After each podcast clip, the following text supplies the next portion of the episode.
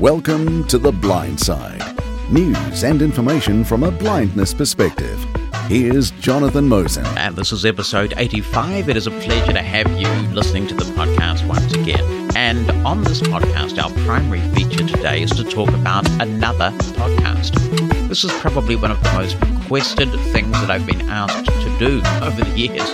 And it is a premium version of the Daily Fibre. I'm going to be talking a bit about why we're doing it this way, what the Daily Fibre is, and since it's you, since it's you, we'll even give you a free episode of the Daily Fibre so that you can find out what it's like and decide whether you'd like to pay the $5 a month, which works out at about a quarter per episode because there's a new episode every weekday to get the Daily Fibre Premium podcast. So we'll talk more about that and give you some demos about how to sign up with the Patreon service as well because it is a little bit fiddly. So we'll go through that in a bit. And we've also got a number of great listener comments as well to look forward to. A reminder that, like all of our podcasts, you can skip forward and back by chapter if you have a podcast app such as Downcast and Overcast that works with podcast chapters. So let's get right into it and get started with a look at the Daily Fibre and what is going on with this. And I suppose by way of background, it might be helpful to mention a bit about me and Mosen Consulting and what is driving me and Mosen Consulting. Access World, the American Foundation for the Blind's publication, was kind enough to do a profile piece on the most recent publication of theirs. And they talked to me about Mosen Consulting and what drives my work. And in that interview, I made the point that what really motivates me and sort of gets me bouncing out of bed in the morning is making a difference for people. And to do that sustainably, you have to do it in a way that allows food to be put on the table and the mortgage to be paid and practical things like that. So, if you look at the Blindside podcast, which takes a lot of time to produce every week by the time we edit it and put the chapters in and record the interviews and all the things that go on, when the accountant sits down and says, What's the business justification for the Blindside podcast? Oh, they're very serious people, aren't they? They're very serious people. And I say, Well, you know, we mentioned Mosen Consulting on and off. If there's a new book, an ebook or an audio book that Mosen Consulting publishes, well, we mention that. And hopefully it keeps my name out there and people will think of Mosen Consulting when they want training or a website designed or, or an audio book. And I think that that does actually work to some degree. But there's no getting away from the fact that what primarily motivates me to produce the Blindside podcast is what motivates me to do a lot of this stuff, and that is making a difference. I've been running email lists and bulletin boards. Gosh, I think the first bulletin board I set up back in the old BBS days was 30 years ago, because I like the idea of us getting together as a community and discussing things and working things out together. We all have little bits of the puzzle, right? Whether that be technology or how to cook or just getting through life as a blind person, if we can all get together and compare notes, hopefully the jigsaw comes together for all of us and we share our experiences. And I love that. And so that's really why the blind side is here. If I can put a few ads for Mosen Consulting in from time to time to make it a, a business case, well, I do that. But that's not the driver. So, Mushroom FM is another thing that I do, and we've talked about Mushroom FM. I think back in about October, we did a whole Blindside podcast introducing Mushroom FM to people. But for those who weren't listening then or didn't hear that episode, Mushroom FM is a voluntary internet radio station that I run because I've been involved in radio for a very long time. I was on the radio as a child from the age of four, believe it or not, which is really scary, and worked in commercial radio for a long time. And radio is kind of a it, it, it's a it's a thing that gains control of you. It gets in your blood, and it's hard to give radio up when you've been doing the radio thing. And as many people know, I um, was the founding director of ACB Radio. I've kept my hand in that way. I love the idea of internet radio, and so Mushroom FM is a voluntary thing that I do with a bunch of other very talented people. And last year, as part of a voice tracked show that I do for Mushroom FM, I started inserting a bit of tech news into my show, which was then called The Smorgasbord, which went out every weekday. And people really liked the tech news. And so when I took a break for the New Zealand summer over December and January, I was thinking about what to do. And I came back and I thought, let's make the technology the primary focus of this show. So I rebranded the show and we called it the Daily Fibre. And I have a pretty cool system for gathering news sources from a wide range of places. I use an RSS reader, I use Instapaper, and I've got my Braille display, of course, and collate sometimes multiple news sources for the one story to kind of get the best picture of a news story. And we do this daily fibre thing on Mushroom FM. Well, it took off beyond my wildest imaginings. And what happened was, I got deluged with people saying, Can you make this available as a podcast?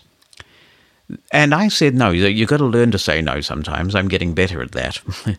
and I just thought, look, if I take the time to put this together as a podcast, sort of piece it together, uh, upload it, do all the things that need to be done, it really is just more time that I'm spending doing things that don't bring in any income. And I've got to bring in some income or yeah, yeah, it's not viable, right? So I said, look, respectfully, no. And I gave people some tips on how they might record the show. But every time we did something major on the Daily Fibre, again, my email box just got absolutely filled with people saying, can you make this available as a podcast? So give the people what they want. That's what I say. And then the question was, well, how can I do this in a way that makes some sort of sense? That, you know, if I'm going to have to spend a lot of time on this, can we at least make it pay its way a little bit? And that's why we've come up with the idea of a premium podcast. Premium podcasts aren't new. They've been around since podcasting has been around since 2004 or so, but I don't think they're that common in the blind community. And the idea here is that you get a private RSS feed that is unique to you in some way, either protected with a password or whatever and you then pay a premium to have access to that feed. And then I thought, okay, well, what can I do to make this viable? And I thought, well, if we can charge, say, a quarter per episode, that works out at about $5 per month, hopefully that's not too arduous for people, but we might get enough subscriptions to make it worth my while putting all the work involved in putting the podcast together. Now, on the Daily Fibre, and you'll hear this when we play you a sample episode, you are not getting anything that you can't get anywhere else. Let's be absolutely clear about that. What you're paying for is the convenience. You're paying for somebody to go through a mountain of technology news sources and get the best bits for you, collate it, and also sometimes explain it from a blindness perspective. So that is a unique bit of value that we add there, that sometimes we explain these stories in a way that other media won't explain the stories. But I'm being absolutely clear about this. You know, if you want to take the time to sift through all the tech news that's out there, you will get all the stuff that's on the Daily Fibre. So the, it's not unique content in the same way that the blind side is unique content. The value that we're also adding with this podcast is that we are using the same chapter mark technique that we've been using in the blind side for a wee while now, which means that if you start playing the podcast, you can skip through the stories really quickly. If there's a story that is of no interest to you, you double tap the next chapter button, assuming you're using a compatible podcast player, and then you can skip to the next chapter. And in other words, that's the next story. So it's really cool. It's really it's a quick way to get from one story to another. Additional value that we add is that the podcast version, the premium version, has no music, and so it's just the facts, ma'am. You just get usually about 20 to 30 minutes, depending on how busy the day is, of straight technology news. And you can take it with you whatever you're doing because it's a podcast. You can download it as an MP3. There's an app for iOS and Android for the service that we're using for this called Patreon, which also allows you to play the podcast and you can get notified by email when there's a new episode. So we think it's pretty well implemented.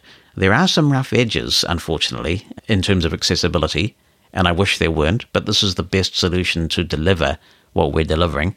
And we'll go through some audio tips in a minute for signing up. Some people will find it really easy. If you're used to this sort of thing. Other people will find it a struggle. So we're going to go through some audio tips. Uh, these will also be available on the Mosen Consulting website and on the page for the premium podcast itself if you want to review them in the future. And the other big advantage is that we always make sure that the premium version of the podcast is available before it airs on Mushroom FM. So you're getting a time advantage as well. Hopefully, that series of benefits, quite tangible, distinct benefits, will for some people warrant the $5 a month for getting a daily fibre episode every weekday. And if it doesn't, and if insufficient people want a service like this, then you've got to try things. You know, when you're in business, you've got to try something. And if it doesn't work out, you think, well, at least I won't die wondering. And obviously, if we don't get sufficient subscribers, we'll stop providing the service. So it's as simple as that. The market always decides these things, right? The market is always right or something. So, having said that, I'm going to play you now an episode of the Daily Fibre Premium so you can hear what it's like. This might help you to decide whether you want the podcast or not. And remember that it is available on Mushroom FM as it's always been for free. And you can tune in and still hear it at 3 a.m. and 3 p.m. US Eastern Time, complete with all the music from the 50s through to the 80s. So we're not making this exclusively premium but we are offering through the premium podcast a series of added value that we think is compelling. So have a listen and see what you think. Welcome to the Daily Fibre Podcast, keeping you up to speed with the fast pace of technology. I'm Jonathan Mosen, and this is our edition for Tuesday, May the 8th. Our top story today Microsoft Build, its developers conference, has begun in Seattle, Washington, in the United States. And its CEO, Satya Nadella, whose son has cerebral palsy, has been leading the charge on disability. The tech giant announced on Monday a $25 million five year program to encourage software and device developers to design products using artificial intelligence that are aimed at the disabled community. They're talking about apps that describe what people see better text to speech technology that sounds more natural, and predictive text so people don't have to type as much. Artificial intelligence is beginning to have an impact on the lives of people with disabilities, but it's only going to grow, he said. In demonstrating the impact technology can have on the disabled community, he showed Microsoft's Seeing AI app. That's the free app that narrates out loud whatever your phone's camera is pointed at. While $25 million isn't a whole lot to a company that rang up a profit of $8.6 billion last year, Microsoft sees this pitch as a wake up call to academics, NGOs, and researchers to begin using artificial intelligence in new ways when developing products and services. Microsoft isn't the only company that says AI's time is coming. Facebook, Google, and Apple have been ramping up their talk about artificial intelligence as a way to sort through photos, curb bad behavior on social networks, and helping us perform otherwise menial tasks like reserving a table for dinner and ordering movie tickets. Microsoft, whose software powers nearly 9 out of 10 computers on the planet, has been focused on AI as a way to both push technology forward and connect us to Microsoft programs. The company has been advancing speech to text, for example, in order to offer real time translation during calls on its Skype messaging service. On stage, in front of more than 6,000 software and hardware developers in downtown Seattle, Microsoft showed how a drone could survey a series of pipes, identify cracks, and automatically alert repair workers using Microsoft software to do this, the company set out a set of five industrial pipes, one of which had a break in it. As the drone flew over them, it detected the anomaly and then could send a message to repair crews. In the real world, there are thousands of pipes spread across a large distance, so this can save a lot of time and effort, according to Sam George, head of one of Microsoft's online services teams. Although Microsoft's pitch focuses on how its technology can spread even more into our lives, it has good reasons to push. This year, there are estimates that more devices will be connected to the Internet than there are people on Earth.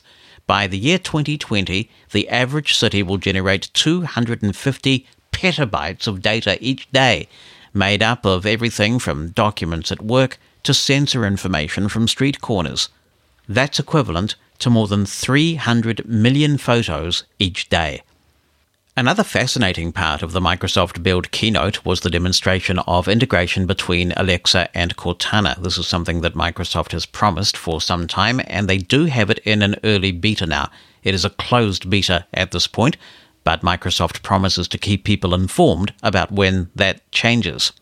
Because there's so much interest in smart speakers, I thought we would play you this section from the keynote. So do bear in mind that if you have a device around you that responds to either the Amazon Echo or the Cortana wake words, you may like to put headphones on for this part of the presentation or disable those devices. Here's how it sounded in Seattle. Now, at my house, we have an Echo in the kitchen, but it's Cortana that manages my schedule and my email. And to get my day started, coffee is very important, and I like milk. But with ravenous teenagers, we're often out. Alexa, add milk to my shopping list. I've added milk to your shopping list. Alexa, open Cortana. Cortana here. How can I help? How's my day?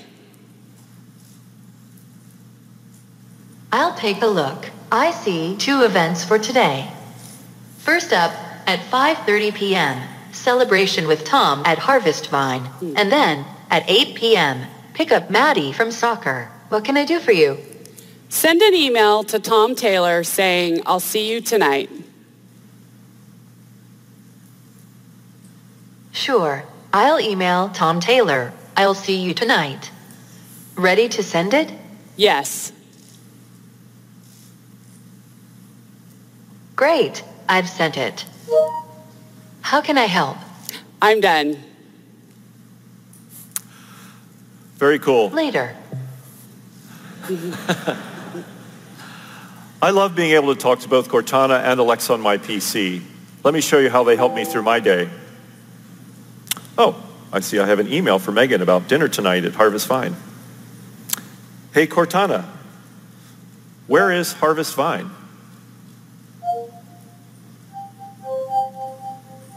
Harvest Vine is about two miles away at 2701 East Madison in Seattle.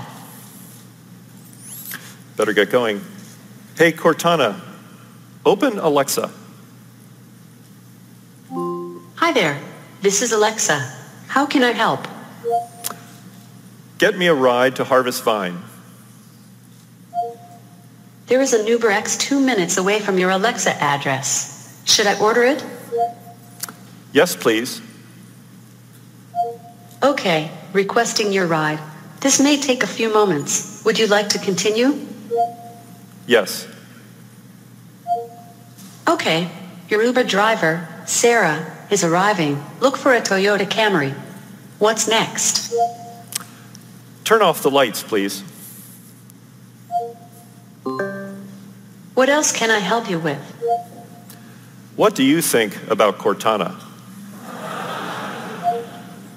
I like Cortana. We both have experience with light rings, although hers is more of a halo. Is there anything else? Thanks, that's it.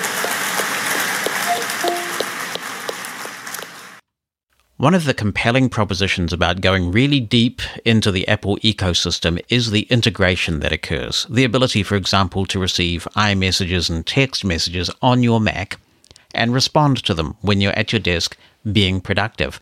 Well, Microsoft is seeking to come up with a solution to that in the Windows environment. They've unveiled a new Your Phone app for Windows 10 at Microsoft Build. The app is designed to provide a mirror of your phone straight to your desktop PC, and it will let Windows 10 users access texts, photos, and notifications from their machines. Features are going to vary depending on whether you're using iOS or Android on your phone, but Microsoft can mirror the entire Android phone interface to a Windows 10 PC, so you never have to physically pick up your device while you're working on a PC. It's a concept that Dell tried earlier this year, allowing calls and notifications to be displayed on a PC. Microsoft will start testing the Your Phone app with Windows insiders this week, and the feedback that insiders provide them will guide Microsoft in terms of how this eventually ends up being a feature in Windows 10, or I guess even whether that happens. Microsoft is currently testing the next major update to Windows 10. Yes, many of us are still dealing with the current one. This one is codenamed Redstone 5, and it's expected to be available towards the very end of 2018. One of the big advantages of the Android operating system, and it's something that is touted by many of its users, is how open it is. And here's another example of this. As of now, Alexa can be your default voice assistant on a variety of Android phones.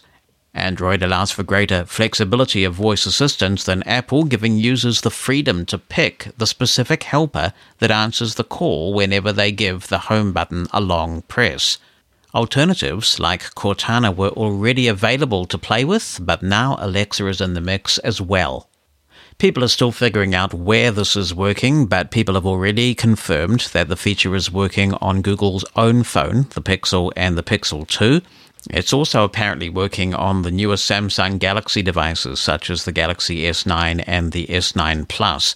It is interesting to see that this is working on the official Android devices because there is a bit of tension between Amazon and Google, and that has been affecting users for some time. For instance, Google took YouTube away from the Amazon Echo products that have a screen, such as the Echo Look and the Echo Show, and Chromecast devices currently aren't sold by Amazon, so there's a bit of a cold war going on there. So if you have an Android device, see if this works on your particular one. If you really do prefer Alexa over the uh, other assistant, although Google's assistant is pretty capable, isn't it? So it may be a tough call to make about whether you want to do this, but if you want to just see whether it works and see how you get on with it, the first prerequisite is, of course, that you've got to have the Alexa app on your Android phone. And if you have an Amazon Echo, then chances are very good that you will have that app anyway. So if you've got that app installed, the next thing you do is go into settings and then you choose Assistance app and then you select Amazon Alexa from there. You haven't completely lost the ability to access Google quickly. If you say that keyword, and I'll not say it, but the one that starts with Oscar Kilo, then you will still be able to summon Google that way, even if you've made Alexa your default assistant. So you may be able to kind of get the best of both worlds. So, just to be clear how this is working, when you've got this set up, if you long press the home button, whether that be virtual or physical, then Alexa will pop up if you've done these changes that I've just mentioned. What you won't be able to do though is use the wake word for Alexa from anywhere on your phone. A couple of items of news from the Apple developer world. Apple has now released the fourth betas of iOS 11.4, macOS 10.13.5, tvOS 11.4, and watchOS 4.3.1 so we would expect that they will also drop for those on the public beta seed very shortly. It's only a week since Apple released the third betas, and that indicates that this cycle is most likely coming to an end. One would think that Apple will want to wrap this up before their Worldwide Developers Conference, which is due at the beginning of June, because there are still some features that Apple promised way back when, almost a year ago, and they haven't delivered them yet. This includes iMessages in the cloud, which was in iOS 11.3 until the very end of the beta cycle, and then Apple pulled it again. Also, AirPlay 2, which is going to be a very significant advancement in the AirPlay technology and be much more capable. That remains in 11.4 beta 4, and it does look like we might get it actually in a released build, and that will be quite significant for Apple TV users. Sonos is promising AirPlay 2 support, as is quite a wide range of speaker manufacturers, so we're all pretty excited about getting that uh, AirPlay 2 support out. It's also a pretty critical function for HomePod because it will facilitate multi room support, which is something that a number of the other smart speakers that HomePod is competing with already have. Also, there's a story running on 9 to 5 Mac that is interesting. It's indicating that the 11.4 release of HomePod may bring calendar support. Yeah, the HomePod doesn't have that either at the moment even using Siri. So the personal requests on HomePod for now currently only work with messages, reminders, and notes, and they're associated with the iPhone that was used to set the HomePod up. And they only work for a single user when both devices are on the same Wi Fi network. It's a little bit embarrassing because, of course, Alexa has had iCloud support long before HomePod was released, and so it does look, according to 9 to 5 Mac, like this is imminent, and those with HomePods will be very glad about that, that you'll be able to check your calendar, add appointments, do all those good things with your HomePod, hopefully very soon now.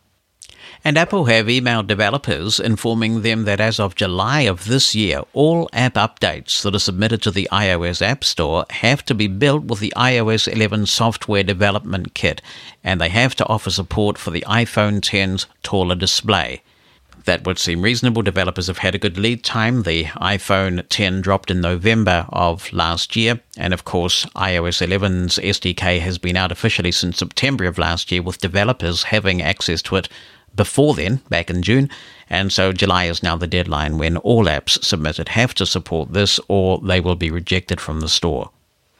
Many of us cannot wait until we get into our first self driving vehicle and just go wherever we want, when we want, and uh, I am in that category. There's a lot of work to go, I think, and MIT is doing some of that work.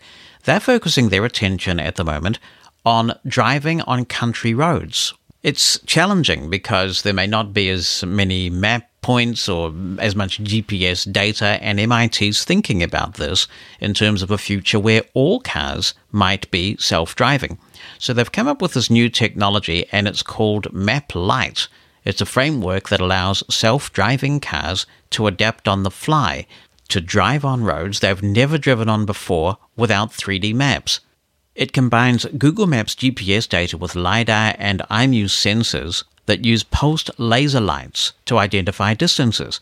This allows for a safer self driving experience on country roads. There are still kinks. For example, MapLite struggles with mountain roads mainly because of the elevation. Considering the stakes are much higher when you're driving at incredible heights, that's an issue. But it's a problem MIT is hoping to solve. But of course, it's not like we've cracked urban driving yet either with self driving vehicles. You recall this tragic incident that happened uh, not so long ago when an Uber vehicle was involved in a fatal incident that killed a pedestrian.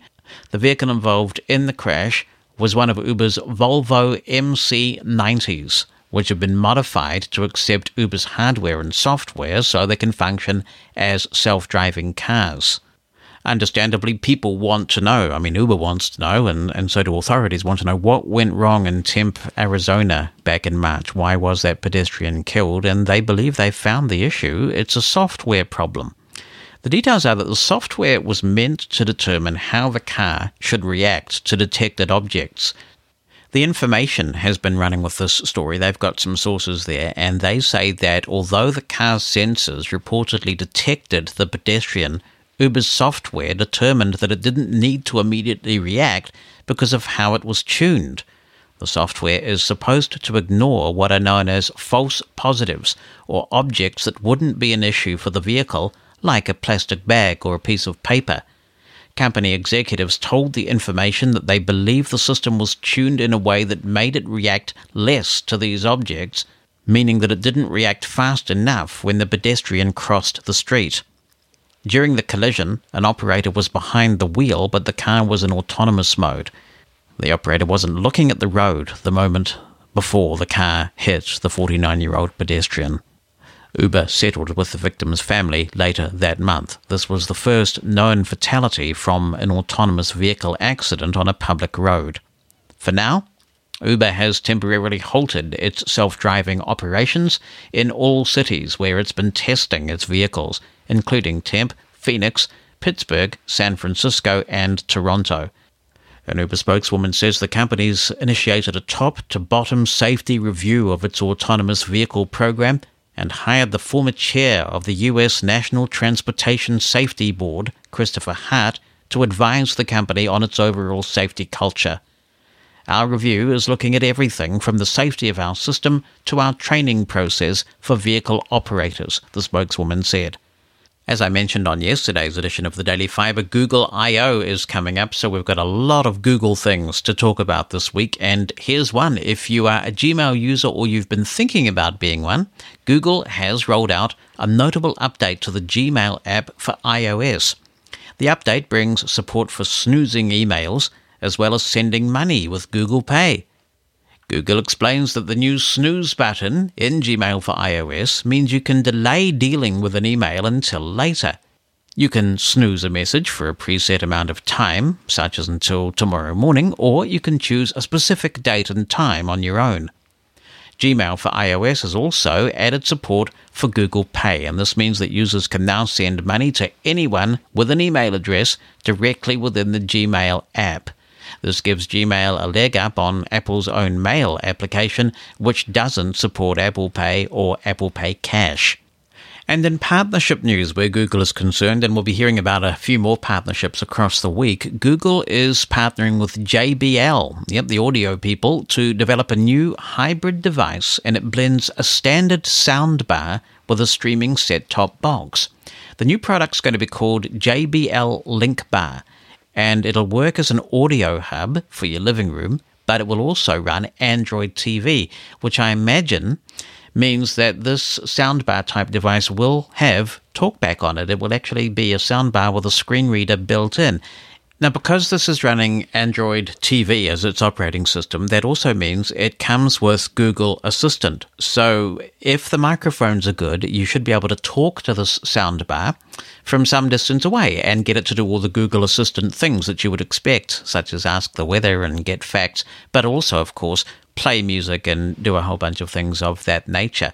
Now, this sounds very similar to the device that we expect Sonos is going to be launching in June. And we've talked about this in the past on the Daily Fibre.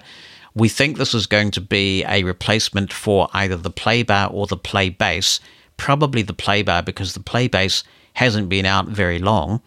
And we expect it to have a bunch of microphones and initially support Alexa, but they have been promising Google Home. So this space is ramping up.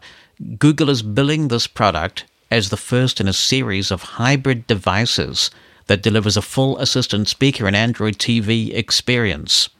According to what Google has given us so far about this device, it also will connect via HDMI, and here is the really cool thing it will enable input switching via voice.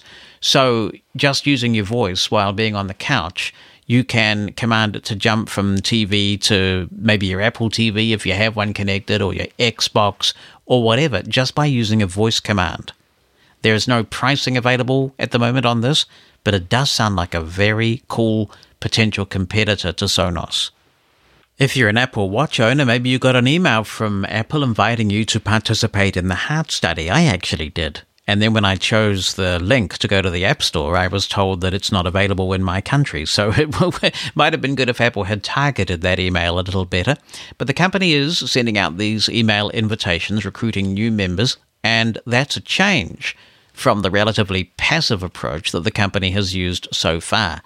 Participants have to download the Apple Heart Study iPhone app to sign up, which will also install a Watch OS companion on your Apple Watch. Once a person's accepted into the study, the app monitors heart rate and rhythm. Should an irregular rhythm be detected, the app will trigger a notification and arrange a free video chat with medical professionals. In some instances, a doctor may send out an electrocardiogram patch to confirm legitimate problems. Study participants must be US residents aged 22 and older and wearing an Apple Watch Series 1, 2, or 3 with WatchOS 4.x or later. The original 2015 watch, the Series 0, it's sometimes known as, is not compatible with this. And that's where we conclude this edition of the Daily Fibre podcast. Thank you so much for subscribing. And if you want to be in touch with the podcast, the email address is jonathan at mushroomfm.com. You can attach an audio file or just write something down. You can also call the listener line, and that number is 404 458 0645. That's 404 458 0645. If you like the podcast, please spread the word to your friends. We appreciate that. And we'll see you tomorrow. So there is the daily fibre in its entirety for Tuesday, the 8th of May. That's what premium subscribers get, and they get that kind of thing every day when they are a subscriber for just $5 a month. If you think it's worth your while, then do choose the link in the show notes and head on over there. I will give you the link in case you can't access the show note for whatever reason.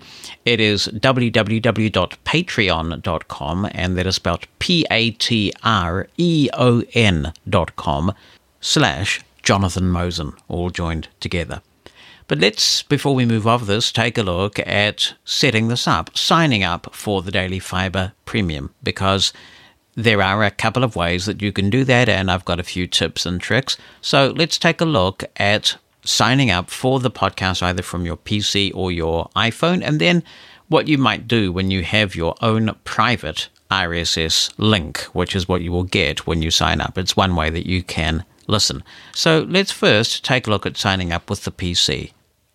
The Daily Fibre Premium podcast is hosted on a service called Patreon. If you've not heard of it before, it's a platform that allows creators to charge for their work and for you to support that work.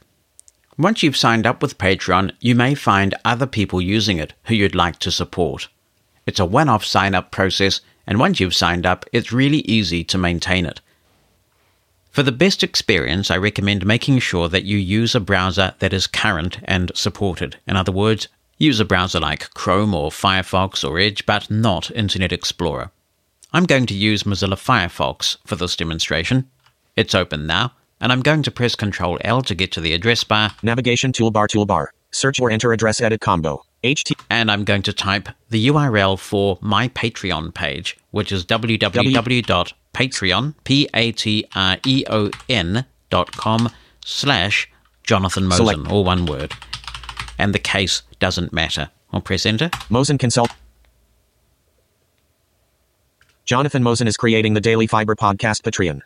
Two regions, four headings, and 34 links. Jo- Here's my page, and on this page you will see some information about the Daily Fibre podcast, what it is, and what you get if you pay your $5 a month. I'm using JAWS and I'm going to press the letter B, which will move me to the button on the page. Become a patron button. And right here is Become a Patron button, which is what I want to do, so I'll press the spacebar to activate it. Main region. Become a patron button. Patron checkout Patreon Mozilla Firefox read only. The Daily Fibre, first and on demand. Two regions, two headings, and 29 links. And if I navigate by form field by pressing the letter F, search edit. The Daily Fibre, first and on demand radio button checked. On any patron checkout page on Patreon, you'll see the rewards that are available. And some Patreon pages are quite elaborate in terms of the different tiers of rewards that are available. We may well offer different things in future, but now we only have this one option, which is the Daily Fibre Premium Podcast for $5 a month. And that works out at about a quarter per episode. That radio button is currently checked. I'm going to press F to navigate to the next form field. Dollar edit. 5.00. If you're feeling generous, you can pay above $5 a month to support my work. That would be lovely. Continue button. And then there's a continue button, so I'll press the spacebar to activate that. You don't get much speech feedback, but the page has in fact changed. I'll go to the top and navigate by form field. Search edit. Sign up with Facebook button. Now we've got the sign up page because we're assuming that you have not signed up with Patreon before. Because if you've done that in the past, you'll know that becoming a patron of somebody is pretty straightforward once you're signed up. The first option here is to sign up with Facebook. Now, there's a lot of nervousness about Facebook at the moment, so let me be clear what this does and doesn't do. When you choose this button, Facebook merely authenticates you with Patreon. There is no financial information going back and forth between Facebook and Patreon. It's merely a way of authenticating you with the Facebook service. So if you have a Facebook account, this is by far the easiest way to get signed up on your computer. I would urge you to use it. There is no harm in doing that, and you'll be up and running in no time at all. Just press that button. You will be probably familiar with how this works. Facebook will then ask you if it's okay to pass on login credentials, which include your email address. You will answer yes to that question. You'll eventually go back to the Patreon site and you will be signed up. And you will be able to skip the next series of steps that we'll go through if you don't have a Facebook account. If that is you, then let's go to the next form field Full name edit. and we can type our full name. Main region. Full name edit. I'm going to type Jonathan Mosen on Mushroom FM because I'm using a number of email addresses as part of this process to demonstrate different things. So let's just verify that. Full name edit Jonathan Mosen on Mushroom FM. And I'll press tab. Email edit. I will now type my Mushroom FM email address and press tab Confirm email edit. and type it in again. I'll press the tab key Password, password edit. and type my password in that I've chosen to use for this account. And now I'm going to press escape to turn forms mode off Virtual PC. and down arrow. You agree to our clickable. Link terms of use. And this is something that trips a lot of people up. Patreon really wants you to look at these terms of use that you are agreeing to. If you don't make an effort and choose this link, which will open the terms of use in a new tab in your browser, then you won't be able to sign up. The sign up button will be grayed out. And I suppose that's reasonable, really, because you shouldn't really agree to things you haven't seen, right? So I'll press enter. Terms of use link. Mozilla Firefox read only. About. Blank. Terms of use Patreon. Two regions. 17 headings and 44 links. Ter- The terms of use have now popped up, and you can review these if you like so you know what you are agreeing to. When you've done that, there's no checkbox to check or anything like that. You just press Control F4 to close this tab and return to the one you were in before. Patron checkout Patreon Mozilla Firefox read Now I'm going to go to a checkbox. main region. Frame. I'm not a robot checkbox not checked. This is a reCAPTCHA challenge, and with a modern browser, all you have to do is check this box. Not checked unavailable. Not checked. Checked. Now it's changed to checked, and if we press B, Sign up button. There is the sign up button. It is no longer grayed out, and we can press this to activate it. I'll do that now. Checked. We have an account on Patreon now, but we haven't paid yet, and there are two ways that you can do that. I'll press the B key to navigate by button. User menu button button menu. Pay with credit card button. That's a nice, clearly labeled button. When I choose it, we'll get a form, and we'll go to that form in a minute. If I down arrow, Pay with. Graphic 7p slash ad BW says AX1 triple ALFTK SUQ MCC clickable. Now, that's not very nice, is it? But that is the PayPal option. And there are only two ways that you can pay. So we know by a process of elimination that if the clearly labeled button is the credit card one, then this must be PayPal. Hopefully, some of us can contact Patreon and ask them to label this better because it isn't very nice at all. When you choose this option, if you have PayPal One Touch set up, you'll be logged in, there'll be a Pay Now button, it'll be a really quick process. Otherwise, if you have a PayPal account, you can enter your PayPal username and password and then choose the Pay Now button, and you'll be returned to Patreon. I'm going to go back up Pay with credit card button. and pay with credit card. Patron checkout. Frame read only. Edit. Card number. Computer braille. Secure credit card form dialog. Main region. Form region. Edit. Card number. I'm going to type in my credit card number and pause the recording while I do that. I've typed it in and I'll press tab. Edit. MM slash YY. I'm going to type the expiration date of my card. I've done that and I'll press tab. Edit. CVC. And it's asking for the three digit number on the back of my card, which I'll now type in. I've done that and I'll press tab. Number link. I'll press tab again. Navigation region. Pledge US dollar 5.00 button. And here's the magic button pledge 5 US dollars. I'm going to activate that button. Stripe checkout frame. Thank you for your pledge to Jonathan Mosen Patreon. Two regions and 33 links. We've got the thank you page confirming that you have paid the $5 a month. And you will also get to this page if you had paid via PayPal. And that's how you sign up with your PC. Now let's go back and take a look at how you might complete the same task if you have an iPhone. And I'm using my iPhone 10 for this demonstration. The first thing you need to do is download the Patreon app. Patreon is spelled P A T R E O N. And if you search for Patreon in the App Store in the usual way, you'll find the Patreon app. It's a free download, so double tap it, install it, and we're ready to go. Open Patreon. Patreon. Continue with Facebook button. For the purposes of this tutorial, I'm going to act like I'm a new user and I haven't used Patreon before. If you have a Facebook account, you can speed the process way up by continuing with Facebook. Double tap this button and follow the prompts. You've probably signed in with Facebook in other places. If not, it's a pretty simple process. It'll take you through various steps of authentication. When you're done, you'll have a Patreon account and you'll be able to sign in that way on your computer as well as your phone. I don't have a Facebook account and I want to go through the process of signing up by email, so I'll flick right. Login with email button. If I've already signed up via email, maybe on my PC, I can log in by double tapping this button. But we're starting from scratch, so I need to flick right one more time. Button.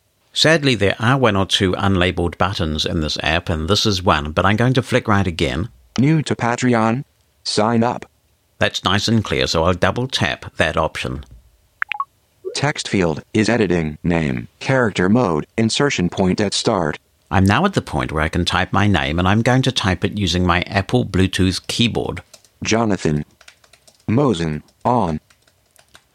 I've typed Jonathan Mosen on iCloud because I'm setting up a few accounts to demonstrate Patreon. I'm going to use my iCloud address for this one. I'll press the tab key. If you're not using a Bluetooth keyboard, you can flick to the right. Text field is editing, email, character mode, insertion point at start. I'll type my email address, and I paused the recording while I did that. I'll press the tab key one more time. Again, if you're not using a Bluetooth keyboard, you can flick right. Secure text field is editing, password, character mode, insertion point at start. I'm being invited to enter my password, so I'm typing it in now, and I'll press the tab key. Secure text field is editing, confirm password, character mode, insertion point at start. I'll type it again. If I press the tab key at this point, I'm going to wrap around, so I'm going to flick to the right. Submit field button. And here's a submit button. I'll double tap it. Submit field. Patch alert. Patreon would like to send you notifications. Notifications may include alerts, sounds, and icon badges. These can be configured in settings. Don't allow button. Allow button. I'll double tap allow. Patreon menu icon button.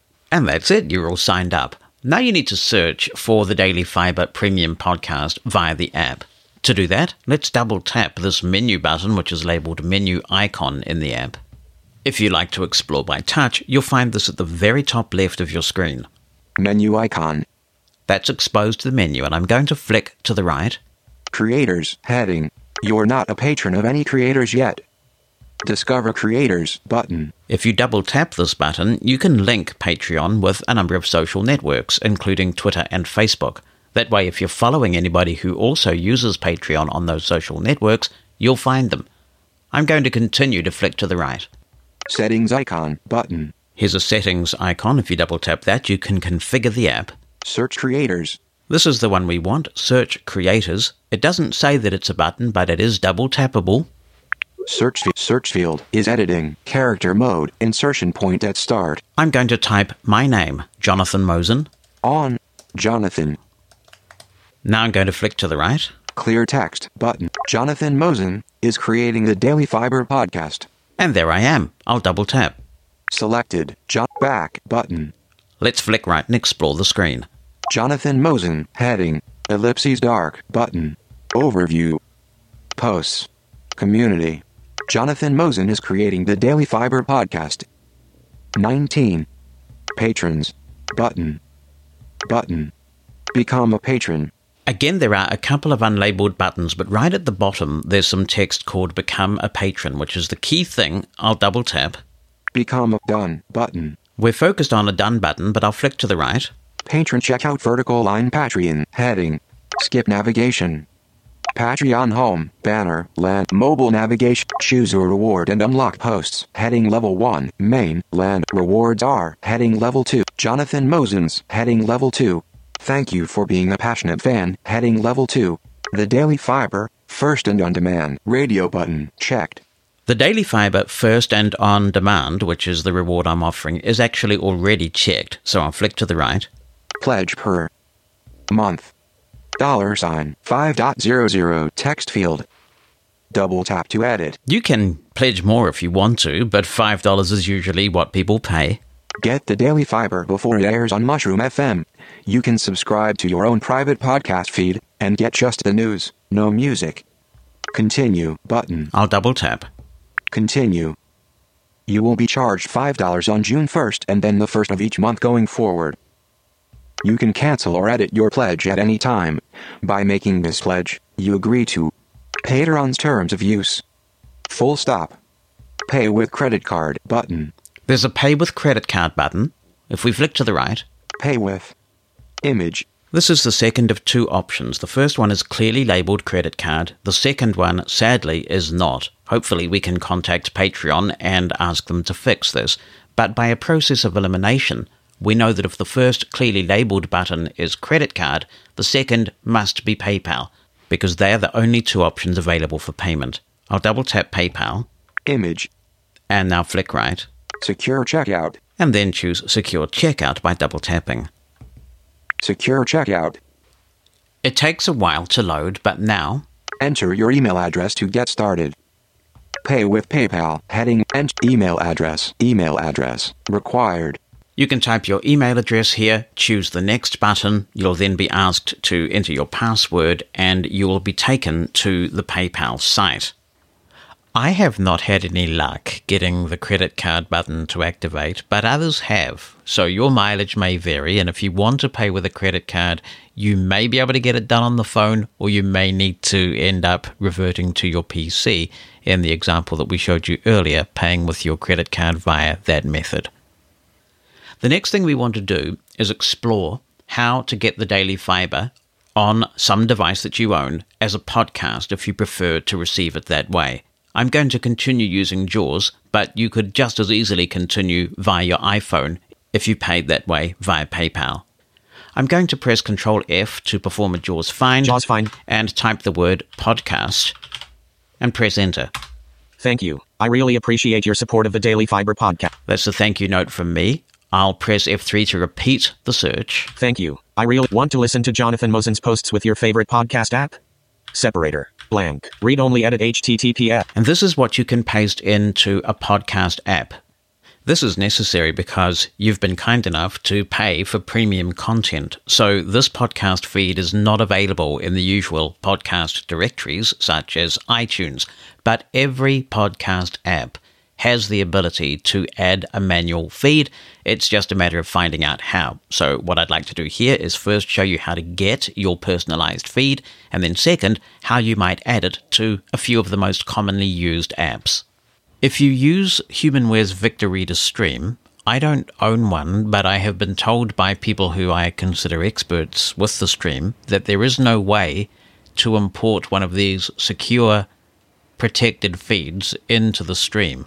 However, if you are a Windows PC user and you use QCast, which is an app designed for blind people to listen to podcasts on Windows, that apparently does work. So even if you're not using any of the mainstream solutions I'm about to outline, you should be able to use QCast on Windows. If I down arrow, Copy link button. there's a copy link button, and I'll press enter on that. Main region. I can verify before navigating away from this page that the URL is on the clipboard by pressing the JAWS key with space and then C, which will let me look at the contents of the clipboard. Clipboard text. Https slash slash www.patreon.com. And there it is. There's the Patreon RSS link that is especially for me, and I can now paste this into any podcast app. If you're doing this on your PC but you want to subscribe to the podcast feed on iOS, what you could do is copy it to a text file, save that text file in a cloud based service that you're using, such as Dropbox or OneDrive, and get to it that way, or you could email yourself the link. But there may not be any need to do that because you will also receive an email from Patreon with this same link in it.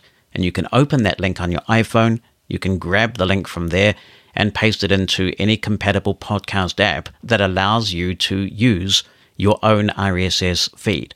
So you will receive this as an email as well. Let's take a look at a couple of common scenarios. Chances are that if you use a Windows or Mac based podcast app, you'll be familiar enough with it to navigate the menu bar to find the Add Manual Podcast Feed option. Pretty much every podcast client that I'm aware of has the ability to do this. iTunes is a very common app, so let's have a look at how easy this is. Search box edit. I'll go to iTunes iTunes. Desktop app. and press iTunes. enter. iTunes. No results. I'll go to the file menu Menu. New submenu. and down arrow. Edit rules unavailable. Close window control. Add file to library. Add folder to library. Burn playlist to disk. Library sub. Devices submenu. Home sharing. Open stream. Subscribe to podcast. S. And there is the subscribe to podcast option. I'll press enter on it. Leaving menus. Subscribe to podcast dialog. URL. Edit. All I have to do is paste from my clipboard now because you remember there was a button on Patreon to copy the link to the clipboard, so I'll paste it in. Pasted. Off equals F8Y. And there it is. OK button. And there's an OK button. If I press OK, it will subscribe in iTunes, which also has the benefit of subscribing in Apple Podcasts. So if you have Apple Podcasts on your iPhone, simply by doing this in iTunes, you will also have subscribed there, and it will also be available on your Apple TV and your AirPod if you have those devices. Any PC based or Mac based management system will be similar. You will also, as I say, have received an email from Patreon itself with this link. And let's have a look at how we can subscribe in a couple of places that you might want to do it. So I've opened the email that has information about Patreon rewards for subscribing to the Daily Fibre podcast. And in this email is your own personal RSS feed that you paid for. I'm navigating to. Today, Patreon podcast RSS image. Use this link to listen to Jonathan Mosen's audio posts with your favorite podcast app. HTTPS. Here it is. Now I'm going to double tap and hold on this link. Alert. HTTP. There it is. Now, if you have a 3D touch device, be careful not to press too hard or you'll get a completely different effect. So, gently double tap and hold if you have a 3D touch capable device. And a menu has popped up. I'm going to flick to the right. Open button. Add to reading list button. Copy button. Share button. Cancel button. We certainly don't want you sharing this. I appreciate that. Let's flick left Share copy button. and double tap copy. Patreon trademark. And now we have copied that URL to the clipboard. Having done that, we can do all sorts of groovy things like open podcasts. Podcasts. Library. Heading. I'm in the native Apple Podcast app. This is the one that a lot of people use, and it's available for free from Apple for download. At the bottom of the screen, Search tab for browse. Selected library tab. we have the tab strip, and we want to be in the library tab to make use of this URL. We are there now, so I'm going to go to the top of the screen, Library heading. Edit button. and there's an edit button. I'll double tap that Edit. And flick to the right. Selected shows reor select reorder app download reordered new station add a podcast by URL ellipsis Here's add a podcast by URL. I'll double tap. alert text field is editing podcast URL character mode insertion point at start We've got the podcast URL that we need on the clipboard, so I'm going to use the rotor now to find edit. edit There it is. I did one rotor gesture to the left and edit was there, and I'll flick down. paste And there's paste. I'll double tap. http There it is. I'll flick to the right cancel subscribe button and double tap the subscribe button. downloaded episodes selected add a selected add a podcast by URL ellipsis It's now been added. Let's go to the top of the screen library done button and double tap the done button. Done. I'll flick to the right now in Apple Podcasts, and I'm still in my library tab. Edit but shows. Episodes. Recently updated. Head the archers to the daily fibre premium feed today button. And here's the Daily Fibre premium feed now in Apple Podcasts. I'll double tap. The daily library back button. And flick to the right. the daily fibre premium feed subscribed. Artwork image the daily fiber premium feed dimmed button. Play for the 4th of May 2018 button And if I double tap, double tap to play for the 4th of May 2018 play welcome to the Daily Fibre, Mushroom FM's technology magazine show. And you have the Daily Fibre in Apple Podcasts, which of course also means that it's available on your Apple TV and your AirPod. And you can talk to Siri as well. We can say, play the latest episode of the Daily Fibre premium feed. Okay, the Daily Fibre Premium Feed podcast coming up, starting with the newest episode. And today is the 4th of May. So now that it's set up, it's only a Siri command away to hear the very latest version of the Daily Fibre. If you use Overcast, which is a very popular podcast app in the iOS using blind community, according to the stats I get for the blind side, there is something that you need to be aware of. If you copy the URL to the clipboard directly from the rewards page, you'll be fine. You'll be able to go through the steps that we'll outline in a second for Overcast.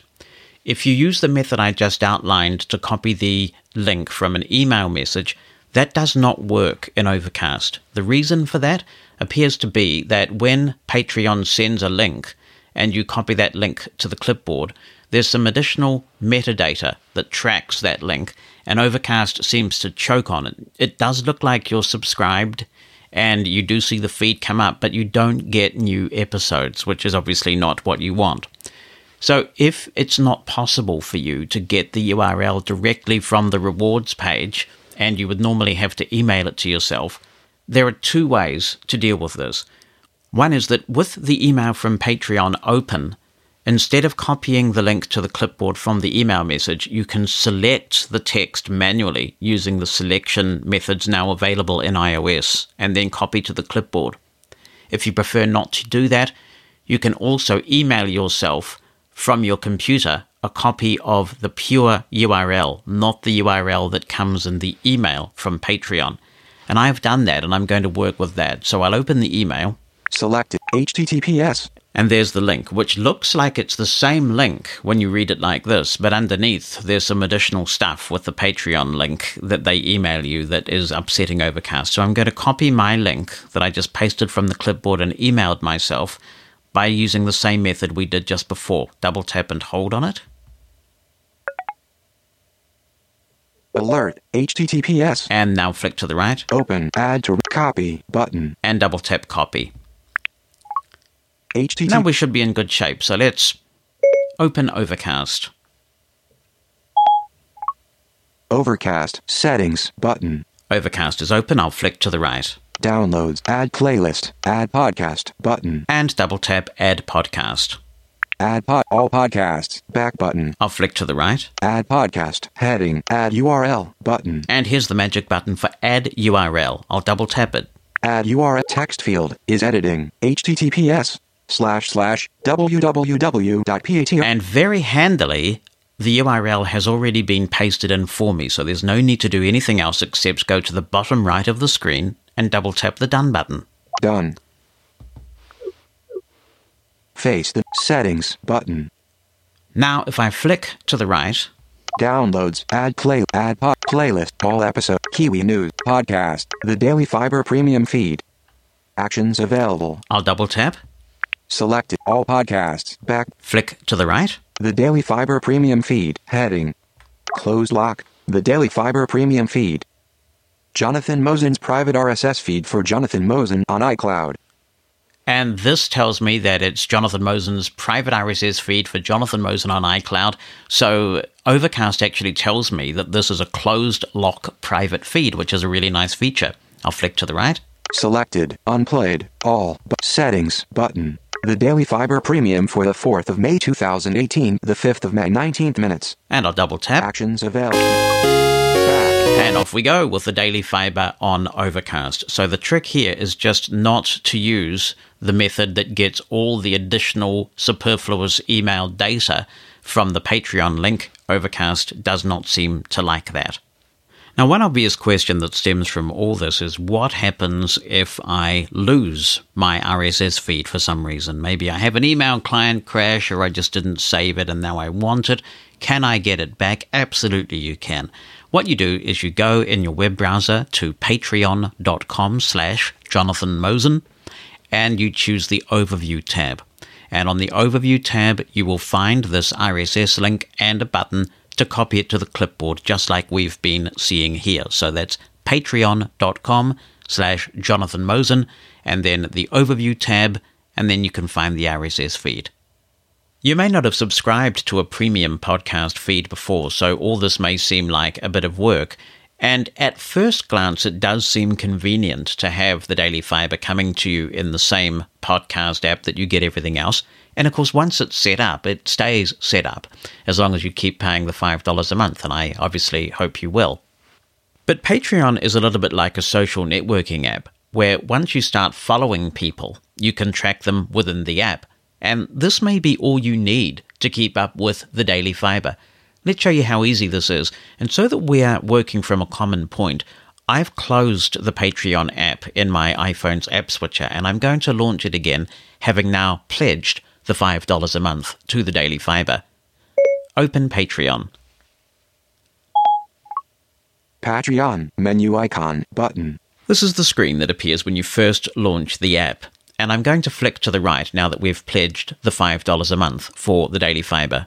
Jonathan Mosen heading. Ellipses dark button. Overview. Posts. Community. Jonathan Mosen, patrons only, published at 5:04 a.m. This is a post that was published at 5:04 a.m. by me. If I flick to the right, Play audio button. I can play the audio because this is an episode of the Daily Fibre. Download audio file button. I can even download the audio file and play it later if I want to. If I choose the download button, then I can double tap menu, choose downloads, and the Daily Fibre will be right there. So even if you want to hear the Daily Fibre on a commute and you're in a bit of a difficult coverage area, you will be able to do that. But I'll flick left Play audio button. and double tap the play audio button. Pause audio.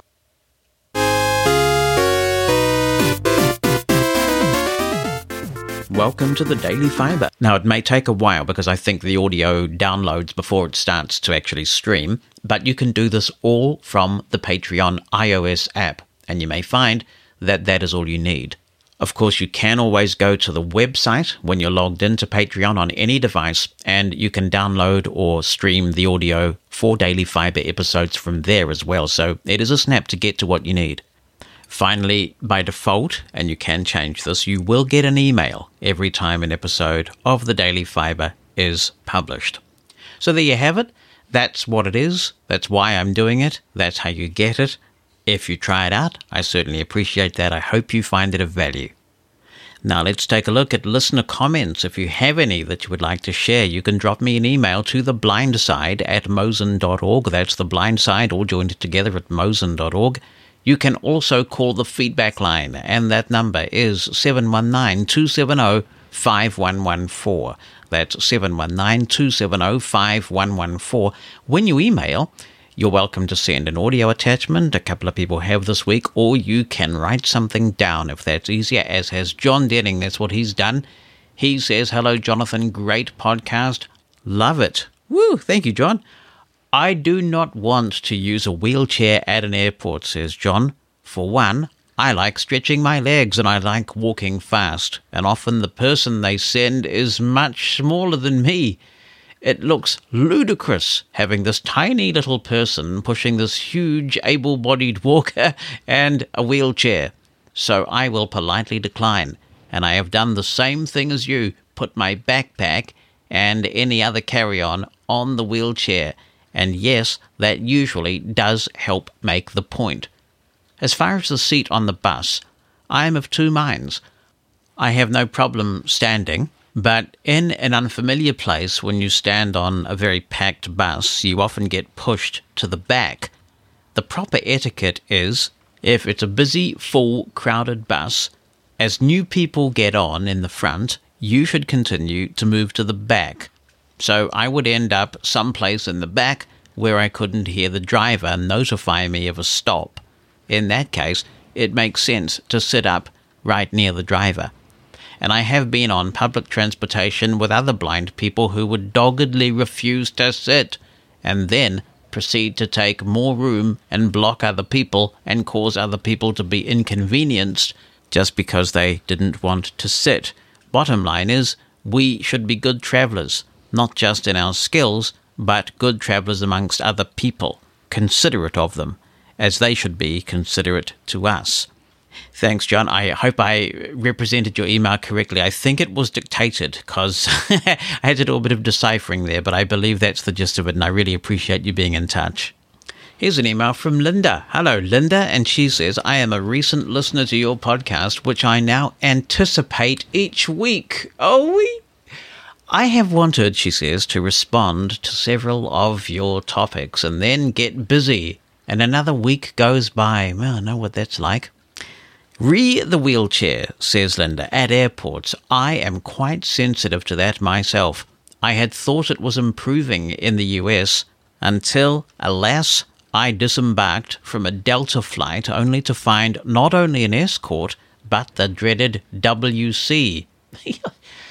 WC stands for something else around here. It stands for water closet. But anyway, I had spent, she says, quite an amount of time on the phone with Delta's accessibility department, so it was in my record that I requested an escort and also would be traveling with my guide dog.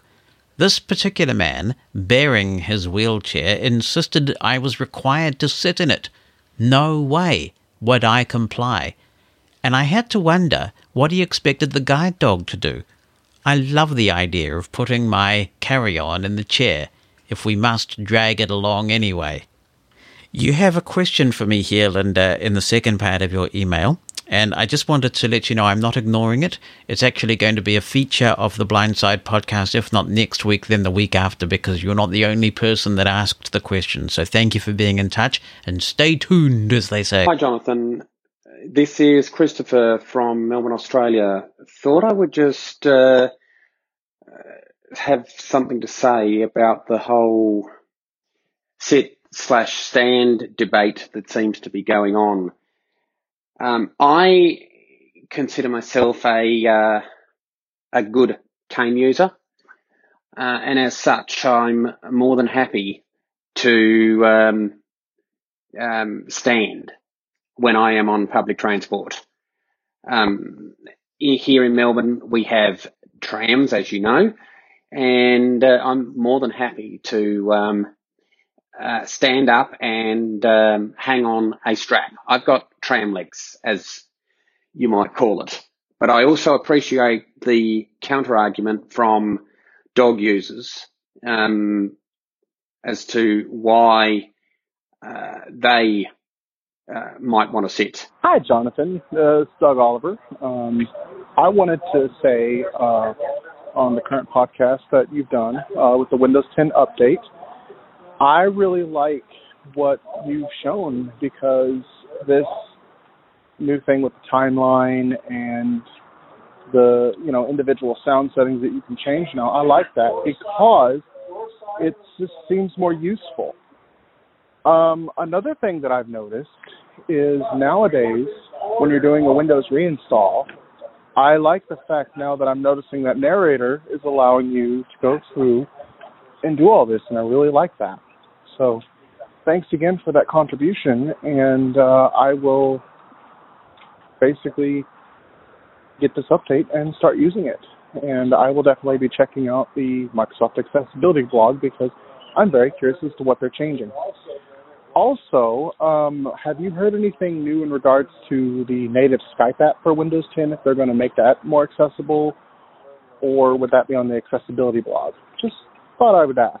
Well, what a difference a few days makes, Doug, eh? Because I know that you were listening to the Mosen Explosion the other day on Mushroom FM, and we were talking about how you have downgraded from the April 2018 update, and I have as well. And uh, there are a number of issues that all sorts of people are reporting. And it's amazing, isn't it? I don't really fault Microsoft for this because they did delay a release when they found a problem. And I believe they have around 10 million people in the Windows Insider program, and still, the general public are reporting things like, in some instances, Chrome is locking up with this new update. The issue I had on my primary laptop machine was that the fan went crazy and my battery life more than halved.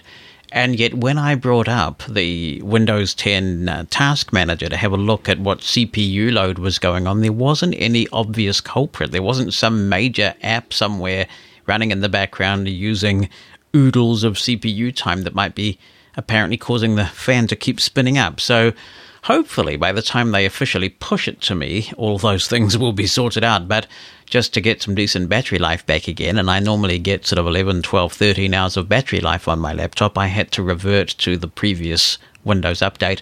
And I know you've done a similar thing, Doug, so it hasn't been smooth sailing for everyone. And regarding your Skype question, I do see people from Microsoft tweeting from time to time about the fact that they know that there are some accessibility issues ongoing with various incarnations of Skype on various platforms and that they will be improving over time. And I believe in some instances already have started to improve a bit. Hey, Jonathan, it's Steve Bauer from Wichita, Kansas. A couple of quick comments. First on Braille. I had very limited vision while growing up, and in fact, in the second grade, my special education teacher contacted my parents and in her opinion told them that she felt that I was spending more effort trying to read the large print and see the material than I was in learning. And she recommended that I learn Braille. And that was an absolute lifesaver. So often parents who have a child with limited vision feel that learning Braille is defeat, that they've given up and it's the wrong thing to do. And that is absolutely the wrong concept. Learning Braille is exceptional. It helps people learn. It just opens up all kinds of opportunities. Without Braille, you are so limited in life in what you can do. We've heard numbers kicked around that 70% of blind and visually impaired people are unemployed. And of the people who are employed, over 90% are Braille readers. So Braille is very important, whether you're reading it on actual paper or through a Braille display, it doesn't matter. It's a skill that needs to be taught and needs to be valued instead of looked down on. As far as the new Unified English Braille code goes, maybe I'm just too old to change my ways, but I don't like it. I think it's more cluttered and takes up more space and unfortunately, I think we're stuck with it. And I'm not a fan of it at all. Now, I'm sure there's some need for a few special symbols, but why mess up good contractions and take them out? And it just, it just seems cluttered and messy as far as I'm concerned. So I just don't like it. And I wish it'd go away, but I don't think it will. And finally, commenting on exercise equipment, I go to a Planet Fitness location, and fortunately, most of the equipment that I use when I go to work out does have buttons, so at least I can do the minimal things. Uh, for example, the treadmill, I can start it, I can control the speed, I can control the slant of the machine, and I can stop it. It works quite nicely. The only thing I can't do is know how fast I'm going or how many miles I put in, or maybe even how many calories I burned. That kind of information is not available. But other than that, the treadmills where I go are wonderful. I have been to a couple of Planet Fitness locations in different cities where they have different models and they are not accessible. And in one case out in Albuquerque, New Mexico, the only thing I could do was stop it. I couldn't start it. I couldn't adjust speed or anything at all. All I could do was stop it. And I hated that machine. I'm glad I only had to use it one time. It's just as well you could stop it, Steve, or you might not be able to leave that comment. I mean, you might have been just stuck on the treadmill running on it forevermore, which would have been a terrible concept. But yeah, it is the luck of the draw sometimes, isn't it? And sometimes it just happens that you turn up to a gym and you can use the gear and if that gym is local to you, then that is absolutely fantastic. Regarding UEB, my goodness, that has had a long gestation, the UEB. I remember going back to a conference in 1993 that was actually held in New Zealand. And I think when I interviewed uh, Fred Schroeder, who's the president of the World Blind Union at the moment, I talked to him about this conference because he was there as well. And I'm a passionate supporter of UEB, but I thought at one time that the United States was going to be left out of UEB in the same way that it's, I think, the only major country still using Fahrenheit and non metric measurements and things. And I thought, oh, the US is going to be in isolation again. And then they came up with this compromise about adopting UEB for literary braille. I do think it is important. I think it's giving braille a bit of a boost because of the removal of some of the ambiguities that were causing issues with braille translation. And when UEB came into effect here, New Zealand was actually one of the first countries to adopt it. And my initial attitude to UEB was, well, I'm, I'm glad we've done it. It makes sense, but I probably won't use it in my day to day life because I can keep North American Braille working on JAWS and other devices I use Braille on, and it doesn't affect me. I can't remember the last time I read a lot of hard copy Braille. But actually, a few years ago, I switched because I found that UEB worked much better with Apple devices and braille screen input and all of that sort of stuff. And I have now come to appreciate the lack of ambiguity of UEB. There are a couple of ambiguities remaining, but they're much fewer in number than they used to be. But I think because the Nemeth Braille issue hasn't gone away, and maybe there should have been further discussion about mathematical Braille. I know a lot of math experts who I respect who really have some genuine concerns about how much space Braille takes up for mathematics these days and the STEM subjects.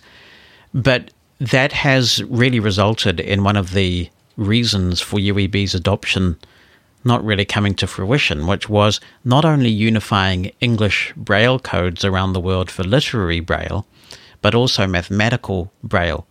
And that really did trouble me a lot when I was involved in the World Blind Union some years ago before my work in assistive technology meant that I couldn't really devote any time to that. Because you do get a situation where in some developing countries, they will gladly take whatever Braille textbooks they can get. And sometimes it means that they might get a mathematical textbook from the US and another one from the UK and they're using two completely different forms of mathematical notation in Braille. And it seems wrong to me that we can't standardize on a mathematical code blind kids who are struggling anyway just to get the resources they need have to struggle even further because they have to understand more than one form of mathematical notation. Hi, Jonathan. It's Megan Cheatham. I don't know if you remember me from a cuppa at the Mosens, but I remember being on your po- on your show. But I just wanted to comment on your Sue Martin podcast. I know that's a while back, but I had an experience kind of like that yesterday. This lady was being very rude to me yesterday over the phone. Yesterday when we were talking, and she would not let my mom help me do my social security number, memorize it. And I automatically thought of Sue Martin and how she could not be on the plane with her guide dog. Thanks, Megan. And of course, I remember you. I never forget a face, you know. I never forget a face. And I know how precious and closely guarded the social security numbers are in the United States. It's almost like they're a de facto form of national ID, aren't they, really? I mean, you can't do much uh, without a social security number. So maybe somebody was trying to be concerned for your security, not not the social security, but your security. Interesting experience, and maybe there will be others who can comment on that. Hey, Jonathan, how are you? My name is Faraz, again calling. I've heard on the podcast about Apple events when they, when they introduced the new iPhones and stuff. But the question I have for you is why, if it's live streamed, why when they introduce the new Apple products or or Apple software and stuff, why they don't show it in both ways? Why do they show it without voiceover? I understand that most people are not voiceover users, but for, but to those blind people who are listening or for those who are attending who are voiceover users. For example, the iPhone 10. They did an Apple did an iPhone 10 video. However, they did not include the voiceover gestures. Do you know what's the reasons for that? I suppose the reason for it is that we're just such a small minority, really. And of course, we're coming up to the cycle again, aren't we? At the beginning of June, it'll be WWDC, Apple's Worldwide Developers Conference, and we do it all over again. We've got iOS 12 and all of that good fun to look forward to. So, whether it's reasonable to expect Apple to do that on stage, I don't know about that. But you do raise an important point. With something as fundamental as Face ID, and there have been one or two other examples of this. I think the Apple Watch, when it was announced, is another example I can immediately think of. I don't think it's unreasonable to ask Apple to have some sort of demonstration video available on their accessibility website that shows how VoiceOver is going to work with this particular technology. So there was a lot of speculation. I got in touch with Apple Accessibility because there was a lot of chatter on Twitter about Face ID and was it going to be accessible. And essentially, they wrote straight back and they said, yeah, it is going to be accessible with VoiceOver. We've taken care to ensure it is. But I think if sighted people could see at that point that this is how Face ID works, and they look at the video and they think, yeah, I get this, I understand how it works, then surely blind people should be entitled to the same degree of consideration. And there could be a video on the Apple Accessibility site, audio described, that demonstrates how Face ID is going to work before the iPhone 10 comes out. I mean, I might be shooting myself in the foot a bit because we had an enormous number of people listening to The Blind Side when the iPhone 10 came out. It came out first in New Zealand, of course, and people were curious, but I think that that's a job that Apple should do. So, interesting comment, and that's where we will wrap it up for The Blind Side. Thank you so much for your company. Looking forward to seeing you next week. Thanks for listening to The Blind Side, a production of Mosen Consulting. On the web at mosen.org.